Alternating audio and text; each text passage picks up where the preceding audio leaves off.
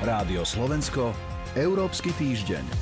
Súboj o Bielý dom pozorne sleduje aj Európska únia. Jej predstavitelia boli do piatku popoludnia skôr zdržanliví. V akom stave sú vzťahy medzi Bruselom a Washingtonom po štyroch rokoch administratívy Donalda Trumpa a kam sa môžu posunúť?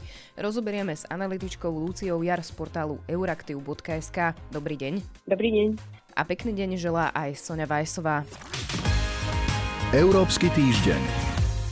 Na úvod treba povedať, že reláciu nahrávame v piatok popoludní, teda v čase, keď je prezidentský súboj zatiaľ tesný, spočítavajú sa hlasy vo viacerých štátoch a víťazstvo sa ale zatiaľ prikláňa na stranu Joea Bidena, aj keď prezident Donald Trump sa už dvakrát vyhlásil za víťaza volieb, a chce sa obrátiť na justičné orgány pre spočítavanie hlasov. Začneme teda tým, čo vieme iste. Ako vyzerajú aktuálne vzťahy na osi Spojené štáty, Európska únia vo všeobecnosti? Dá sa si konštatovať, že sú horšie, ako to bolo pred 4 rokmi, keď sme v rovnakom čase sledovali odchod Baracka Obamu z Bieleho domu. Vidíme aj na vzťahoch s Európskou úniou, že je to naozaj o mnoho horšie, ako možno aj mnohí predpokladali. Hoci aj Barack Obama sa nevenoval Európskej únii a možno krajinám Európy tak ako jeho predchodcovia, tak napriek tomu partnerské vzťahy s Európskou úniou aj s jednotlivými členskými krajinami boli o mnoho pozitívnejšie, o mnoho také aktívnejšie. Od toho času, kedy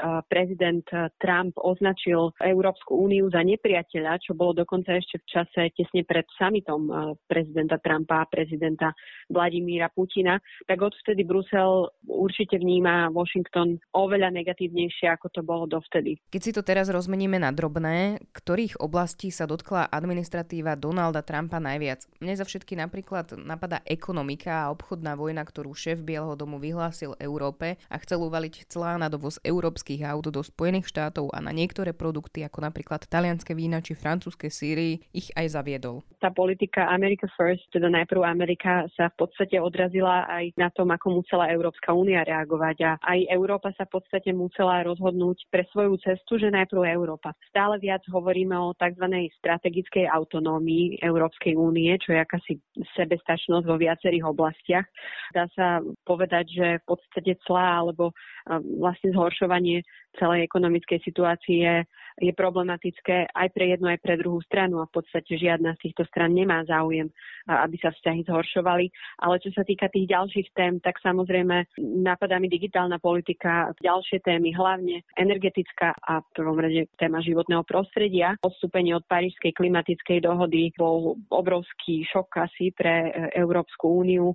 Celkovo ten odklon od multilateralizmu je vidno v americkej politike o mnoho viac. Brusel s Washingtonom sa výrazne rozchádzajú teda nielen v ekonomike, digitálnej oblasti, environmentálnej oblasti, ale aj v zahraničnej politike. Tam došlo najmä k sporu pri dohode o jadrovom programe s Iránom z roku 2015. Je to v tej zahraničnej politike teda taký nejaký najvážnejší rozkol medzi obomi partnermi? Je to jeden z takých elementov, ktorý vidíme a je to asi taký trend toho odklonu od multilateralizmu. Čiže Washington začal postupne odskakovať od spomínanej parížskej klimatickej dohody, od tej dohody o jadrovom programe Iránu, ktorá bola sa považovala za obrovský úspech eh, administratívy Baracka Obamu. Ale boli to aj ďalšie eh, vlastne medzinárodné dohody alebo medzinárodné spoločenstva, vrátane paralizovanej svetovej obchodnej organizácie. Eh, nezabudnime na to, že Američania stiahli peniaze z takých organizácií ako UNESCO. Uprostred pandémie sa znížilo financovanie Svetovej zdravotníckej organizácie. V obrannej politike napríklad, tak aj tam vidno vlastne rozdiely a uvidíme, ak teda vyhrá uh, voľby prezident Trump, čo sa stane so Severoatlantickou alianciou. Ale keď som ešte pri zahraničnej politike, rada by som uh, možno spomenula ďalšie také regióny, ktoré uh, sa možno menej spomínajú, ale sú veľmi dôležité. Samozrejme Čína, Rusko, to sú obrovské témy, asi ani nejdem veľmi do detajlov, ale spomeňme si napríklad, aká bola, kam viedli prvé kroky prezidenta Trumpa po jeho zvolení. A bolo to do Saudskej Arábie a Saudská Arábia dnes je veľmi blízkym partnerom Spojených štátov. Asi nebývala nebývalé partnerstvo sa vytvorilo. Rovnako má Washington vynikajúce vzťahy s Izraelom. O mnoho lepšie ako kedykoľvek predtým ten symbolický presun ambasády do Jeruzalema naozaj vydal množstvo signálov do celého sveta. Dôležitý je napríklad aj Západný Balkán, kde sa Trumpová administratíva stále snaží ako keby strčiť nohu do dverí, tam, kde možno má úspechy Európska únia, tak trochu sa priživiť možno aj na tých úspechoch. No a pravdepodobne v ďalších štyroch rokoch budeme ešte viac počuť o tom, ako sa Američania, Rusi, Číňania, ale aj krajiny Európskej únie rozchádzajú na téme Arktídy, ktorá začína sa dostávať do popredia. Donald Trump, súčasný americký prezident, sa už obrátil na justičné orgány pre spočítavanie hlasov v niektorých štátoch a celkovo prezidentské voľby spochybňuje. Ak by úspel, Zvládne Európska únia ďalšie 4 roky Donalda Trumpa? Európska únia, myslím si, že to zvládne. Otázka je, ako otrasené v podstate ostanú potom transatlantické vzťahy. Ďalšie 4 roky s Trumpom by mohli znamenať um, aj to napríklad, že súčasný prezident bude môcť ako keby s plnou párou vpred uh, zatlačiť naozaj na pílu na, na takých miestach, ktoré doteraz bral veľmi opatrne, to aj v zahraničnej politike, keďže v podstate o znovu zvolenie nebude musieť veľmi dbať dbať. No a samozrejme pragmatické vzťahy, ktoré momentálne Európska únia so Spojenými štátmi má, pravdepodobne ostanú. Osobne sa ale obávam ďalšieho odsudzovania. Otázka bude, ako sa rozdeli napríklad prípadná vakcína. To nie len medzi také tie bohaté krajiny, ale hlavne aj do iných e, rozvojových krajín sveta, ako bude napredovať konflikt na, na Blízkom východe. Afganistan, Sýria sú obrovské otázniky, ktoré rozdeľujú Európsku úniu a, a Ameriku. No a samozrejme Severoatlantická aliancia, pri ktorej možno bude aj otáznik, či vôbec prežije. A čo sa týka Joea Bidena, je pre neho v zahraničnej politike prioritou Európska únia? Alebo hovorí vôbec o Európskej únii ako takej? Očakáva sa, že Joe Biden by naozaj priniesol nový vietor do plachiet transatlantických vzťahov. Avizoval už, že by sa pridalo opäť k Parískej klimatickej dohode, že by na volenie aj európskych štátov prispelo opäť k financovaniu rôznych programov alebo rôznych organizácií pod Organizáciou Spojených národov. Pravdepodobne sa bude venovať o mnoho viac takým témam ako hybridné a kybernetické hrozby, čo samozrejme potom súvisí aj s Ruskom, čo je veľká téma aj pre Európsku úniu. Samozrejme sa očakáva, že Amerika pod eh, Bidenovým vedením by bola o mnoho čitateľnejším partnerom. Vrátil by sa niekto za ten diplomatický rokovací stôl, s ktorým by sa dalo asi hľadať kompromisné riešenie. Čo sa ale pravdepodobne nezmení, je vzťah eh, s Čínou, respektíve postoj Spojených štátov voči Pekingu.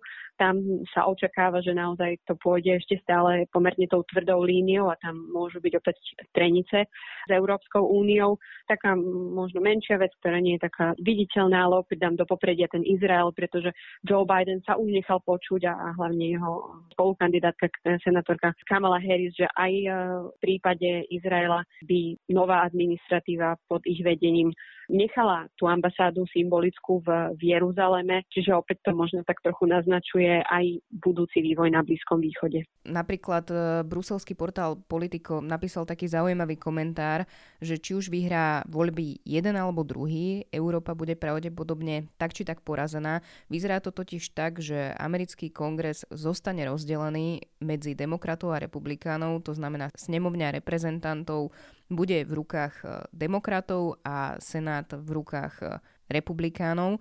Takže vlastne akémukoľvek prezidentovi sa nebude vládnuť ľahko, lebo nebude mať podporu jednej z tých komôr. Rozdelená Amerika je samozrejme zlou správou nielen pre samotné Spojené štáty americké a aj pre Európsku úniu, ale celkovo pre celý svet. V tejto chvíli my ešte nevieme povedať a pravdepodobne to nebudeme vedieť zhruba do januára, ako e, sa e, vyvinie situácia v Senáte. Zdá sa teda, že väčšina bude v rukách republikánov, čo v prípade víťazstva Joea Bidena by znamenalo, že, že nebude mať dostatočnú podporu na to, aby dokázal presadiť obrovské, ťažké, zásadné reformy. To potom znamená aj vlastne nejakú reflexiu v zahraničných a zahranično-politických vzťahoch. Ak by to teda vyhral napríklad Joe Biden, nemecká kancelárka sa už uh, nechala počuť, že respektíve sú také šumy, že, že možno by sa dalo hovoriť aj o nejakej transatlantickej zóne voľného obchodu.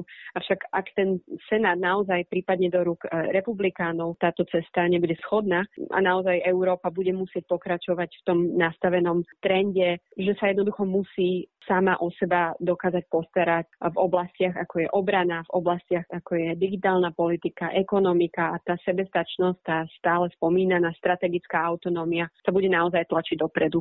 Uzatvára Lucia Jar. Ďakujem za rozhovor. Pekný deň, do počutia. A toľko aj Európsky týždeň. Pripravili ho portál euraktiv.sk a Sonja Vajsová. Rádio Slovensko, Európsky týždeň.